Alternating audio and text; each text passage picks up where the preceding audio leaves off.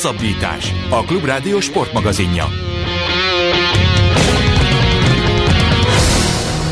Műsorunk második felében futballal foglalkozunk, méghozzá konkrétan olyan játékosokkal, akik nem boldogok, vagy máshol lennének szerintük boldogok, viszont a piaci értékük akkora, hogy kicsit ilyen eladhatatlan játékosoknak számítanak aki megvenné őket, az nem akar annyit kifizetni, a jelenlegi csapatuk pedig nem szeretné, hogy a befektetése semmibe menjen. Szóval ilyen játékosok uralják az idei labdarúgó átigazolási piacot, és azzal a német Dániellel beszélgetünk, aki az eurosport.hosszabbítás.hu-ra több cikket is írt erről a témáról. Szia, Dani! Sziasztok! Köszöntöm a kedves hallgatókat!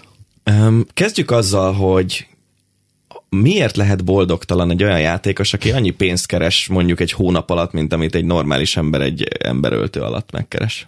Hmm, belecsaptunk a közepébe. Nem biztos, hogy az anyagiakban kell keresni a problémát, illetve nem minden játékosnál van az anyagiakban a probléma. Egyszerűen, ha például mondjuk Pogba esetét vesszük, ott a Manchester Unitednek a kilátástalan helyzete, és az évek óta kilátástalan helyzete az, ami valószínűleg a játékost arra motiválja, hogy keressen egy olyan csapatot, ahol sokkal inkább küzdhet olyan célokért, amiért szeretne. Most azért most egy 26 éves játékos, akit ereve azért vittek Manchesterbe, hogy majd ott sztár lesz, tulajdonképpen az lett a maga módján, de nem tudta igazából a csapatot olyan szintre emelni, hogy hogy kimenjenek ebből a középszerűségből, amiben, amiben belekerültek, és főleg Európában. Tehát, hogy esetleg a United ki is jutott, jó, nyertek egy Európa Liget, ami azért nem egy ilyen 100 plusz milliós játékosnak a legfőbb terepe, de mm, alapvetően a bajnokok ligájában például gyengén teljesítettek, tavaly a Premier League-ben is. Szóval, szóval nem csak a, pénzről van szó, hanem, hanem sokszor arról, hogy így belefáradnak abba a közegbe, abba a projektbe, és akkor gyengül, gyengül a teljesítményük, picit a klubok is kiszeretnek belőlük, és akkor kialakul egy ilyen helyzet, hogy igazából már megfáradt ez a kapcsolat, senki sem érzi boldogan magát benne, csak valahogy a szakítást nem tudják kimondani, mert a játékost nem tudják eladni. Ez egy ilyen gyermeki naivitás, azt gondolni, hogy akár farcolhatna is azért, és átvetni a karmester szerepét, és az, és, és az öltözőben, illetve a pályán egy pópokba, akit azért igencsak tisztelnek, óriási rajongó táborral rendelkezik, gyermekeknek, gyerekek idolizálják, világbajnok, hogy egyszerűen fogja magát, és odáll a frissében kinevezett, vagy posztján megerősített klublegenda, és most már szakvezető mellé, és azt mondja, hogy gyerekek, megnyomjuk és visszaemeljük a csapatunkat oda, ahová, ahová való? gyermeki naivitásnak nem feltétlenül nevezném, viszont a Unitednél nagyon-nagyon sok probléma van. És valószínűleg ezt Pogba is elkezdte belátni, hogy itt nagyon-nagyon nehéz lesz bármilyen sikert elérni, vagy legalábbis ha sikert... Rövid távon. Igen, igen. Uh-huh. És neki egyébként most rövid távban kell gondolkoznia. Tehát most van valószínűleg a képességei csúcsán, uh-huh. fizikálisan, mindenképpen. Tehát neki most ezt a következő három-négy évet kell megtolnia ahhoz, hogy, hogy olyan eredményeket érjen el, amire utólag később visszanéz, uh-huh. és azt mondja, hogy igen, mindent kihoztam a pályafutásomból. Neki élőszerződés van, ugye? Persze, persze. Mennyi a piaci értéke? Hát Körülbelül. ezt nehéz lenne megmondani, a United az olyan 140-50 millió környékére teszi. Ugye 105-öt fizettek érte, amikor három éve odaigazolt. Tehát én azt nem értem, és igazából itt egy, egy jelenségről is beszélhetünk, ami nem csak a labdarúgásban ö, mutatható ki, hanem mondjuk az, a tengeren túl az amerikai kosárlabda bajnokságban is most már előszeretettel használják, illetve lépik meg különböző, ö, leginkább nagy sztárok, hogy érvényes szerződéssel rendelkeznek, de bevágják a durcit, és kijelentik, hogy már pedig nekik nincs kedvük az adott csapatukban pattogtatni vagy rúgni a labdát, annak ellenére, hogy érvényes, aláírt szerződésük van. Tehát profizmusról beszélünk, de igazából úgy tűnik, hogy csak az egyik oldal tartja a, a profizmust, amelyik fizet, aki viszont kapja azt a hatalmas lét, az nem nagyon akarja tartani. Igen, hát alapvetően az a helyzet, hogy a kluboknak se jó, hogyha egy olyan játékosuk van, aki nem akar uh-huh. játszani, mert ez nyilván az öltözőre nem tesz uh-huh. jót, és adott esetben akár például az edzőnek a munkáját is tönkreteheti az, hogyha van egy ilyen motiválatlan uh-huh. játékos. Mourinho például, aki jó azért általában ritkán szokta bevallani, hogy bármiben is hibás. Ő sose. De ő, ő például Pogbára vezette vissza, hogy a, a bukásában nagyon nagy szerepet játszott. És um, innen nézve nem vagyok benne biztos, hogy a Manchester Unitednek például feltétlenül ragaszkodni kellene mm. Pogbához, csak ott még nyilván az a helyzet, hogy annyira értékes játékos, hogy azt sem mondják ki, hogy jó, akkor Aha. a jelenlegi piaci ára alatt értékesítik. De igen, nyilván a, az, amiről beszélsz, az, az jelentős részben annak is köszönhető, hogy a játékosok, vagy bizonyos játékosok nagyobbra nőttek, mint a klubjaik. Uh-huh. Most nyilván fejből nem fogok adatokat hozni, de ha megnézzük azt, hogy a közösségi médiában mondjuk hányan követik Messit, és hányan követik a Barcelonát, akkor akkor vagy nagyon hasonló számok jönnek ki, uh-huh. vagy, vagy Messi lesz nagyobb. És ugyanez Neymarral, a Neymar PSG viszonylatban egyértelműen ez a helyzet.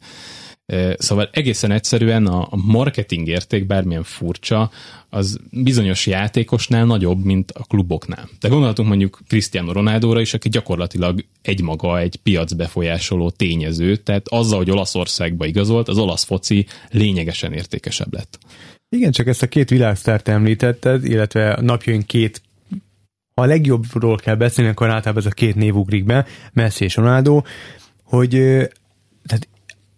ha erről a témáról beszélünk, ők érinthetetlenek. Tehát ők olyan szinten testesítik meg a profi labdarúgó mintaképét, hogy egyszerűen nincs, nincs mit hozzátenni. Tehát ők letesznek az asztalra nap, mint nap, minden edzésen, minden ö, mérkőzésen annyit, amennyi e, szinte elképzelhetetlen, tehát ők, ők érinthetetlenek ebben a témában. Tehát én megértem, hogy, hogy persze mindig azt mondjuk, hogy egy játékos sem nagyobb a klubjánál, de vannak kivételek, amikor csomó sportából lehetne mondani Michael Jordan, szerintem ilyen volt. Messi, Ronaldo, lehet, hogy nem nagyobb, nem lehet nagyobb, de mégis az, viszont nem élnek vissza vele de ott van Pogba, aki szerintem nem nagyobb a Unitednél, mert semmit nem csinált igazából ennél a csapatnál, és még a Juventusnál sem annyit, hogy olyan szinten lehessen emlegetni, mint akár messi akár, akár Ronaldot, de mégis meglépik. És akkor említetted Neymar, tehát külön sztorit érne. Neymar igen. Egyébként Neymar azért egy, egy jó helyzet, mert ugye nagyon menne Párizsból, de pont azért nem tud, ami tulajdonképpen az ő átigazolása miatt alakult ki. Tehát, amikor 2017-ben a Paris Saint-Germain leigazolta Neymart 222 millió euróért, amivel megduplázták az, az addigi átigazolási rekordot, azzal tulajdonképpen elkezdték felfújni a piacot. Uh-huh. És ez a, ez a Luffy, ez azóta is nő tulajdonképpen. És amit, amit például a Neymar esetben látunk, az arra utal, hogy ez a piac, ez, vagy ez, ez a Luffy, ez, ez kezd egy picit nem tudom, kipukkanni. Mert hogy, és egy, valószínűleg a Paris Saint-Germain ez, ez tudatosan csinálta, hogy, hogy az elitet azt egy magasabb fokra tette, legalábbis ugye anyagi értelemben. Most belegondolunk, hogy nagyjából szerintem 5-6 klubra le tudjuk szűkíteni az európai elitet anyagi értelemben. És akkor ehhez még mondjuk a Bayern München is oda sorolnám, meg, meg, megvan például az anyagi, anyagi lehetőség, de hogy ott ugye racionálisan gondolkoznak alapvetően, tehát ők meg nem mennek bele olyan helyzetekbe, tehát igazából az az elit, amiről beszélünk, nincs is talán ennyi. Uh-huh. Hát csak érdemes ránézni a listára a világ legdrágább átigazolásainál, hogy ott van a Paris Saint-Germain, a Barcelona több játékossal, a Real Madrid, Manchester United, és egy-egy játékos van mondjuk a Juventusból, az Atletico Madridból, utóbbiból ugye pont most egy fiatal portugál srácot igazoltak le több pénzért, mint amennyibe, amennyit Griezmannért fizetett a Barcelona. Igen, ez is egy tendencia a labdarúgásban, hogy a potenciált egyre inkább megfizetik. Uh-huh. És a jelentős részben azért, mert egy, egy 20, még egy 20 éves játékos sokkal nagyobb valószínűséggel hozza vissza a befektetett pénzt, mint mondjuk egy 27 éves világklasszis. És most nem arról beszélek, hogy marketingérték tekintetében nagyobb lenne, hanem hogyha mondjuk jól teljesít, akkor két-három év múlva őt még nagyobb pénzért lehet adott esetben továbbadni. És még hogyha nem is teljesít annyira nagyon jól, mondjuk két-három éven keresztül, akkor is mondjuk van egy 24 éves játékosa a kluboknak, amit, akit még mindig tovább lehet adni. Uh-huh. És még mindig magas pénzért. De például, hogy picit eh, még keretbérről is beszéljünk, ő most 30 Tényleg. évesen egyszerűen azért sem tud igazolni, bármennyire is jó játékos, mert még mindig pokolien jó futbalista. Mert hogy 30 éves játékosért nem nagyon akarnak kifizetni ennyi pénzt azok a Főleg klubok, olyan sérülékeny játékosért. Hát pláne igen. Szóval nem, nem akarnak egyszerűen, mert, mert tudják azt, hogy mondjuk van benne jó két-három év, de mondjuk utána már nem valószínű, uh-huh. hogy tudnak rá építeni, és nem fogják tudni továbbadni azon az áron, amiért vették. Gonzalo Higuain egy nagyon jó példa erre. 90 millió euróért vette a Juventus, és most ott tartanak, hogy lepasszolták a Milánnak csak, hogy ne náluk legyen, lepasszolták a Chelsea-nek csak, hogy ne ott legyen. Ilyenkor mégis kiállja a visszatért. kizuját? Hát Fele-fele, vagy megállapodás kérdése? Megállapodás kérdése. Én, én úgy tudom, hogy, hogy itt Igain belement némi fizetés csökkentésbe, mm-hmm. és így tudta fizetni például a Milán a fizetését, de, de nagyon nehéz. Pont azért, mert Iguainnak azért olasz szinten például nagyon magas az átiga, a fizetési igénye, tehát ott gyakorlatilag elfogytak azok a klubok, ahol, ahol szerepelhetne, uh-huh. és máshol pedig egy 30 pluszos támadónak nem valószínű, hogy van nagy piaca. Aki ráadásul nem is nagyon játszott ugye más ö, piacokon, Spanyolországon, Igen. meg Olaszországot leszámítva. Mi lehet ebből a kiút, vagy ö, egyáltalán ez mennyire lesz jellemző mondjuk minden nyáron? Mert ugye mondjuk hozta Gábor a, az NBA-s példát, ott úgy két nyaranta van egy ilyen őrültek háza, vagy három nyaranta mondjuk.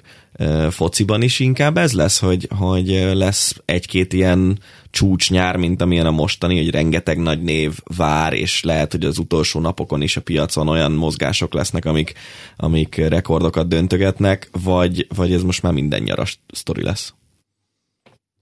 Hát az a lufi, amit ugye fújnak folyamatosan, az előbb vagy utóbb ki fog durranni. Ezt szakértők nagyon régóta mondják. Egészen egyszerűen azért, mert és erről Javier Tebas a spanyol ligának a, az elnöke is beszélt, hogy az, hogy elkezdték fújni ezt a lufit, egy csomó olyan klub van, amelyik ahhoz, hogy tudja tartani a lépést a legszűkebb elittel, gyakorlatilag gazdaságilag a határon táncol. És, és minden évben elmennek a falig, és nagyon-nagyon pici választja el őket attól, hogy többet költsenek, sokkal többet költsenek, mint amennyit tudnak, és, és nem tudják ezt hosszú távon fenntartani. Mert egészen egyszerűen az a pénz, ami most forog átigazolások címén, azt nem tudják kitermelni. Tehát a Paris Saint-Germain sem termelte ki azt a 222 millió eurót, plusz azt a 180-at még, amit Mbappé-re elköltöttek, hanem pontosan tudjuk, hogy a katari tulajdonosi körhöz elég szorosan kapcsolódó üzleti partnereken keresztül jelentősen túlerazott szponzori megállapodásokon keresztül juttatták el oda a pénzt. De ezt nem tudja megcsinálni egy, még egy Real Madrid szintű sztárklub sem. Tehát pont ez volt egyébként a Paris Saint-Germain célja ezzel valószínűleg. És ezt, ezt nem fogják tudni hosszú távon fenntartani mert egészen egyszerűen nem lehet. Sok pénz van a futballban, nagyon sok bevétele van a kluboknak, évről évre egyre nagyobb bevételeket tudnak elkönyvelni, de, de ezt a lépést, ezt, vagy ezzel a szintű emelkedéssel nem fogják tudni tartani a lépést. Mi hogy mi egész... lesz, hogy, bocsánat, hogy, hogy hogyan fog megvalósulni ennek a lufinak a kidurranás, hogy ez pontosan mit jelent, azt szerintem még nem tudjuk, de, de hogy ez, ez így hosszú távon nem fenntartható, az biztos. Akár úgy is kidurranhat ez a lufi, hogy egy-egy igazán nagy múltú, jelen pillanati sikeres klub kvázi csőd közeli állapotba kerül? Tehát ha, jól emlékszem, akkor már a Barcelona is kvázi hitelt vett föl Griezmann megvásárolásáért. Legalábbis bankkölcsönt. Ezt, ezt lehetett olvasni, hogy, hogy nem, ér, nem tudták, azért nem tudták akkor megvásárolni, most napokról, hetekről beszélünk talán, amikor akarták, mert hogy nem, nem jött meg a hitel, vagy valami ilyesmit lehetett olvasni, tehát hogy aztán lehet, hogy ez, ez, ez duma, de hogy, hogy ezt, el, ezt te el tudod képzelni, hogy akár akkor durranjon ki ez az egész átigazolási lufi, hogy valamelyik nagy múltú klub lássa ennek a, klá, a kárát? Annyira szerintem azért nem lesz drasztikus a történet, tehát nem fogjuk a Barcelonát mondjuk a spanyol negyedosztályban látni, még jó eséllyel. Pedig de megnézni. De a B csapatot játszik, azt hiszem. akkor elő lehet majd a keret. a fiatalokat, igen. Nem, szóval, szóval ennyire azért talán nem lesz drasztikus, de hát mondjuk azt, azt el lehet képzelni, hogy, hogy sokkal gyengébb klub lesz belőle. Tehát, Még hogy, az UEFA kevésbé lenne mm, korrupt, akkor, akkor ebből, ebből lehetne mondjuk valamit, szóval ők mondjuk tehetnének ezzel ellen valamit? Pont ezt akartam kérdezni, ho- hozzácsapom a, az előbb feltett kérdéshez, hogy ugye van ez a pénzügyi fair play szabályzat, amit Egy vicc. Dani mosolyog nagyon a hallgatók kedvéért, ezt elmondom. Szóval van egy, van egy pénzügyi play szabályzat, ami szerint ugye nem lehet jelentősen több pénzt költeni, mint amennyi bevétele van az adott klubnak. három év alatt 30 millióval lehet túlköltekezni. Igen. És ez azt ezért is állnak sorban ezek a játékosok, mondjuk egy Bél, vagy egy Coutinho, vagy egy Neymar, mert a klubjaik annak ellenére, hogy megromlott a viszony, és jobb lenne mindenkinek, ha elengednék, várnak azért legalább valamilyen szintű bevételt, hogy ez a pénzügyi fair play szabály megálljon. Inkább az van, hogy, hogy még várni se nagyon éri meg. Tehát egyébként sem úgy kell elképzelni, hogy kifizetnek egy nyáron 180 milliót mondjuk, hanem azt elosztják több évre. Csak a, a könyvelésben is így tudják mondjuk a financial fair play-nek, vagy a pénzügyi fair play-nek megfelelően, vagy megfelelni ezeknek a szabályoknak. De mondjuk így öt éven keresztül mondjuk megjelenik 50 millió a könyvelésben, hogy ennyi a kiadás. Tehát igazából eltolják a, a problémát a, a későbbi évekre, és aztán ugye egy újabb sztárigazolással ezek, hogy megint újra kezdődnek ezek a problémák, tehát folyamatosan fent vannak. Um, alapvetően a financial fair play-nek a, a nagy problémája az, hogy, hogy nem következetes benne az UEFA. Tehát például a, a New York Times-on jelent meg egy, egy cikk, hogy hogyan csaltak tulajdonképpen a nyomozás során. Nagyon röviden annyi, hogy ezek a nagyon túlárazott szponzori megállapodások, ezeket, ezeket elkezdték vizsgálni. És volt egy vizsgálata az UEFA-nak, meg volt egy vizsgálata Paris Saint-Germainnek. Ugye külsős cégeket bíztak meg mind a ketten. És az UEFA-nak a vizsgálata azt mutatta, hogy ez a 100 milliós, ami éves szinten 100 milliós szerződés volt a Katari Turisztikai Hivatala, az valójában 5 milliót ér, tehát picit túláraszták. A Paris Saint-Germainnek a vizsgálata pedig azt hozta ki, hogy igen, nagyjából megfelelt a 100 milliónak, és az UEFA vizsgálatában végül ez a, ez a 100 milliós anyag került be, és a, a nyomozást vezető ügyvéd pedig hát végül is teljesen lesöpört az asztalról az UEFA-nak a vizsgálatát, ezt nem indokolta meg, az ügyet nem indították újra. És kapott. Katarban egy házat hirtelen, vagy Nem, nem ismerem a vagyoni helyzetét, de gyanítom, hogy azért olyan nagyon nem járt rosszul. Egyébként, ha az UEFA és a Paris Saint-Germain között is van némi kapcsolódás, például ugye a katari tulajdonosi körnek egy televíziós társaság is van a kezében, és ez a televíziós társaság éves szinten eh, nem elhanyagolható nullákkal támogatja az UEFA-t, legalábbis a közvetítési jogok eh, terén. Eh, Tehát, hogyha mondjuk ott nagyon megszorongatnák a párizsiakat, akkor elképzelhető, hogy ettől a bevételtől eltekinthetne az UEFA a későbbiek során. Egyébként magát a az FFP-t azt, azt pontosan az ilyen katari tulajdonosi körrel, vagy em, nem tudom, végtelen pénztárcájú tulajdonosok. igen, mondjuk a, a, a cheat kóddal rendelkező klubokra találták ki.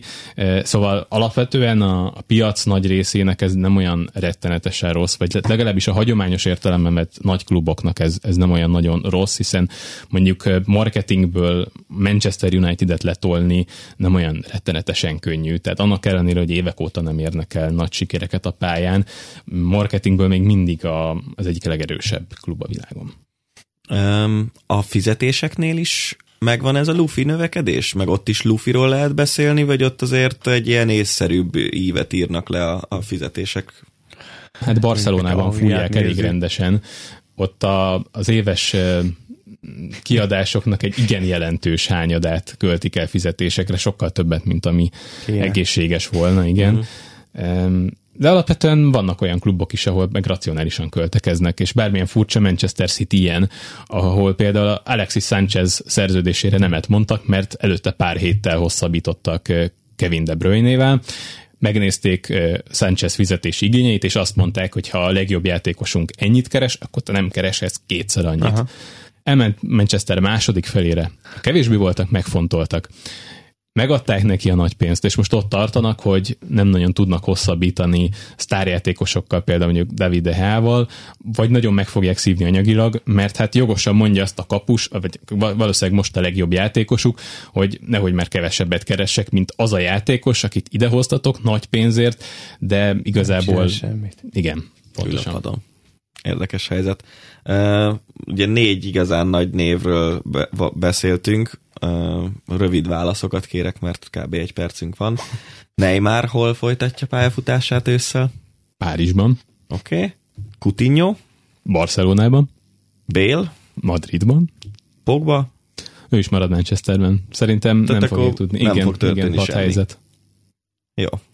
Meglátjuk, hogy így marad-e. Igen, de akkor ez egy nagyon érdekes helyzet lesz, mert minden, ahogy ez a, ez a fölfújt piac tolódik, és ezek a játékosok ugyanúgy boldogtalanok maradnak valószínűleg a jelenlegi csapataiknál, úgy lehet, hogy januárban lesz majd izgalmas a piac, vagy jövő nyáron, meglátjuk. Minden ja, azért ne sajnáljuk őket, mert addig is degesztre Igen, hát nem az van, hogy... jókat golfozik majd Madridban. Heti 600 ezer fontért. Így van. Igen, el lesznek. Dani, nagyon szépen köszönjük, hogy eljöttél és betekintést adtál a labdarúgó átigazolási piacba. Német Dániellel, a hosszabbítás szerzőjével beszélgettünk, és ezzel le is zárjuk a műsorunkat. Találkozunk jövő héten is. Farkasvölgyi Gábort és Rév Dánielt hallották. Viszont hallásra. Hosszabbítás. A Klubrádió sportmagazinja.